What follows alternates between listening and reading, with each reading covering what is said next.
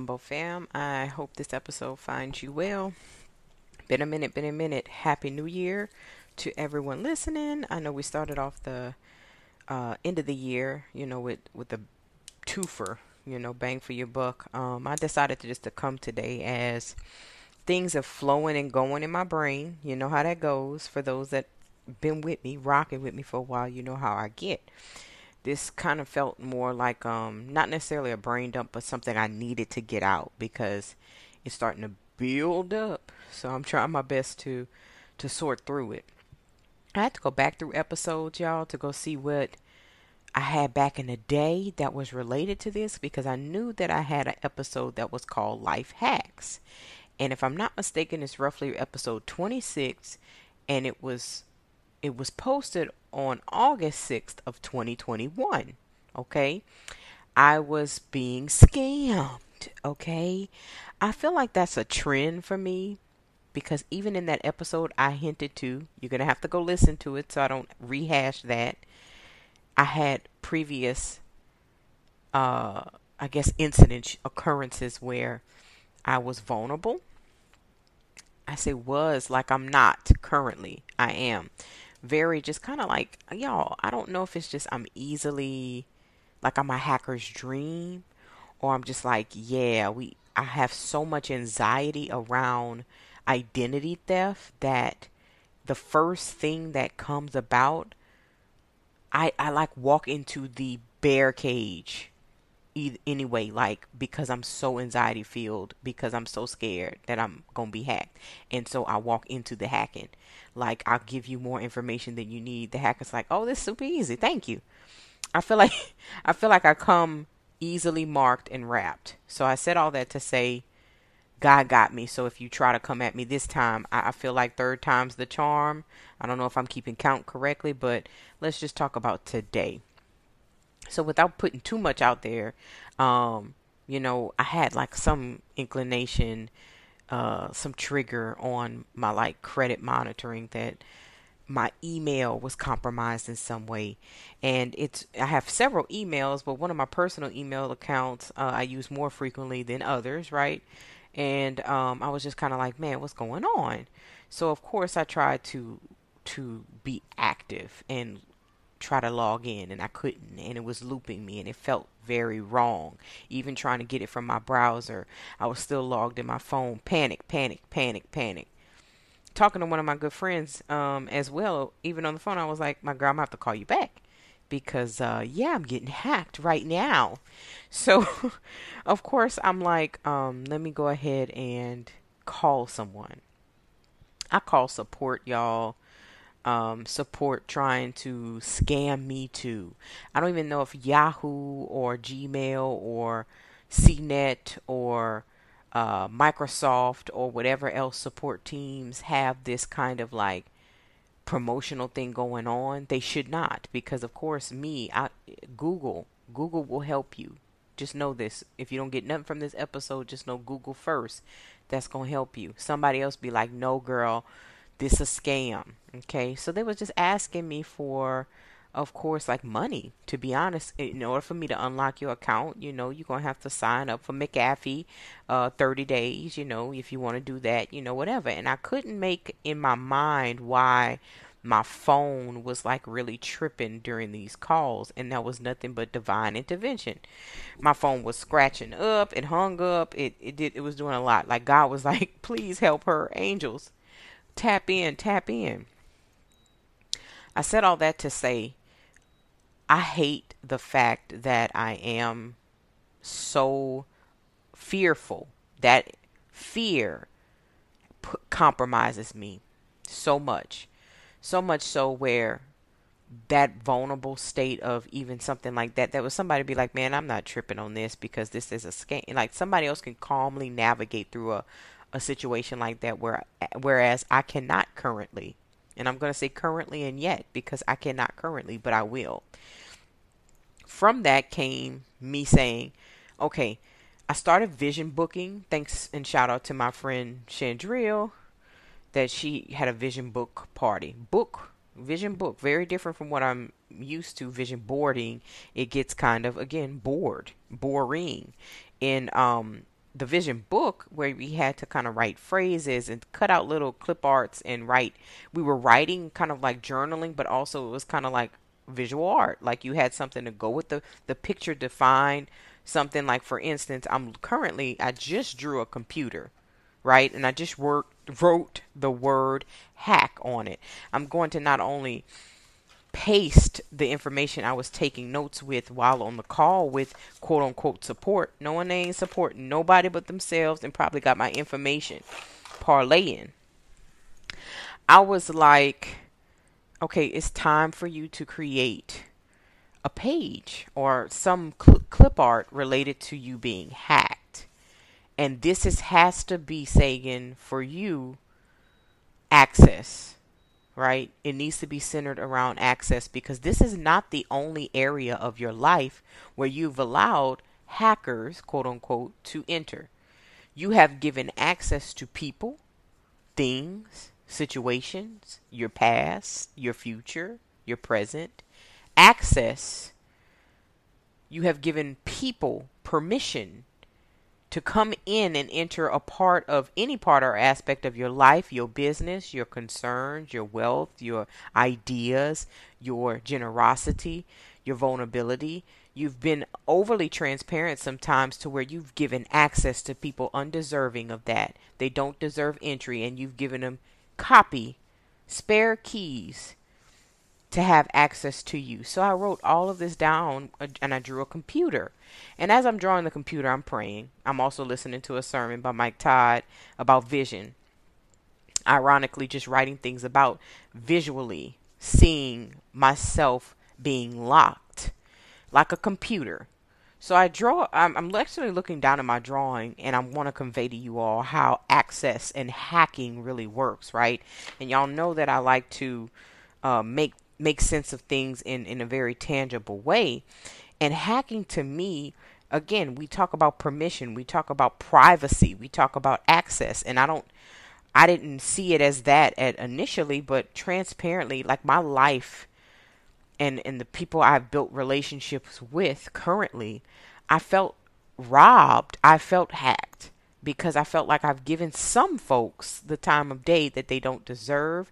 I've given a lot of of my time to conversations that really don't mean anything to me and don't mean well to me, for me, to even have. I just know I do feel robbed after spending time and effort with these folks. Therefore, feeling like my internal computer is hacked. And you may also feel this way as well. For me, drawing this computer, I realized that, okay, Sagan, there's a lot about computers. I don't even know if there's a sermon on computers as to how it relates to us spiritually, but it hit me like a ton of bricks. And I'm sure it hit a pastor or somebody that's talked to God about computers, right? Um, that that how it correlates to us spiritually and what does that mean when when we grant access and and giving people entry and so i am looking up the word hack and of course, being hacked or anything like that is to give, of course, use a computer. Think of yourself as a computer, us, our internal computer, our spirit, our internal compass, whatever you want to call it. Use of a computer to gain unauthorized access to data in a system, our system, our internal system, right? What's going on on the inside? We got a lot of work in here, a lot of private information that we like to keep that private, right? And when you give someone access, whether it be unauthorized or authorized permission to come into spaces that they don't belong in, it makes you feel again robbed, tormented, and they're fiddling with things and seeing areas of things that should be shut off and private again, away from sight. So I drew a computer on my on my paper just to get back there. I drew a lock, I drew a key, I put locked, and I started to draw the keyboard. And I said, okay, keyboard, you know, um, let me draw the keys on keyboard. I, I was doing this haphazardly, by the way. I'm not even thinking. And I realized I'm drawing the escape key and I'm drawing the backspace and I started drawing the shift and the caps and I'm like, okay, certain things on a keyboard started to make a little bit more sense to me as to the size of them on the keyboard and also to what their spiritual meaning might be. And just from this random drawing, y'all. So let me explain. As of right now, I'm trying to tap back into that space because it was so clear when I was actually drawing it. That escape button in our internal computers it's very tiny on a computer when you look at it as well. We can't often escape current things that are going on. If you find yourself on a computer you know that you, when you're trying to get out of certain systems they don't close right away right? You hit the escape button you can't always get out of things that you got yourselves into. And that can relate to a lot in life. That escape button may be small in our lives if you consider yourself to be a quote unquote computer in this analogy. You can't escape out of certain things. Some things you got to let things load up, remain present on your screen until it's their time to leave. And situations have to take and run its course. Sometimes it's it's convoluting your hard drive, your system, and you have to let that come to pass, okay? So sometimes that escape button ain't gonna work. And that's why it's so small and kind of obscured and it's not obsolete. It's useful at sometimes. You're able to escape situations like, whoo, wipe your brow. I'm glad I got out of there fast. But that escape button is not always going to bail you out. So it is tiny on the keyboard. I realize, like, wow, that may be why, right? That backspace button over there on the far right side sometimes at the top is is is larger. Sometimes we can clear things, backspace, erase things from memory, mistakes that we've done, forget about it. Maybe we can correct them, you know, revise them, such as, you know, apologize for things that we've done. Backspace is a little bit larger. It's, it helps us correct our mistakes that we're currently making, go back, to those and make it right because I think that's something that we should all put into practice, right? Where we're self correcting. If we see something wrong, right, they're going to be a squiggly line if we write no word and we can't spell. That's me. I'm talking about me. Then maybe backspacing would definitely be helpful for me to do that, right? The other thing was like the caps, the caps. And I'm thinking about like the caps lock, how it emphasizes things in certain areas um, that we need to uh, make big in our lives. And the caps locks is a good size too. But I feel like it's almost like our voice if we think about ourselves as a, a, a, a computer. When we need to emphasize something, sometimes that caps button get a little stuck. Um, it don't always compute. You don't see the caps come on. Sometimes it stay on. and you caps in everything and you like oops i'm sorry i didn't mean to emphasize that. But when you read things in caps it comes off very harsh sometimes. It comes off like authoritative very strong. And sometimes you need to emphasize certain things and put emphasis in certain places. But other times we overly assert ourselves right? Where we don't mean to keep that caps button on but we might need to slow it down okay? And that's something i was like wow that's me. So i have my escape button my backspace my caps. There's a little tiny delete. And I kind of put that in the same spot as the escape but the delete button I noticed on my computer I had to look down. I was like oh it's a little bit bigger because there's some areas that I'm able to delete out of and some I cannot.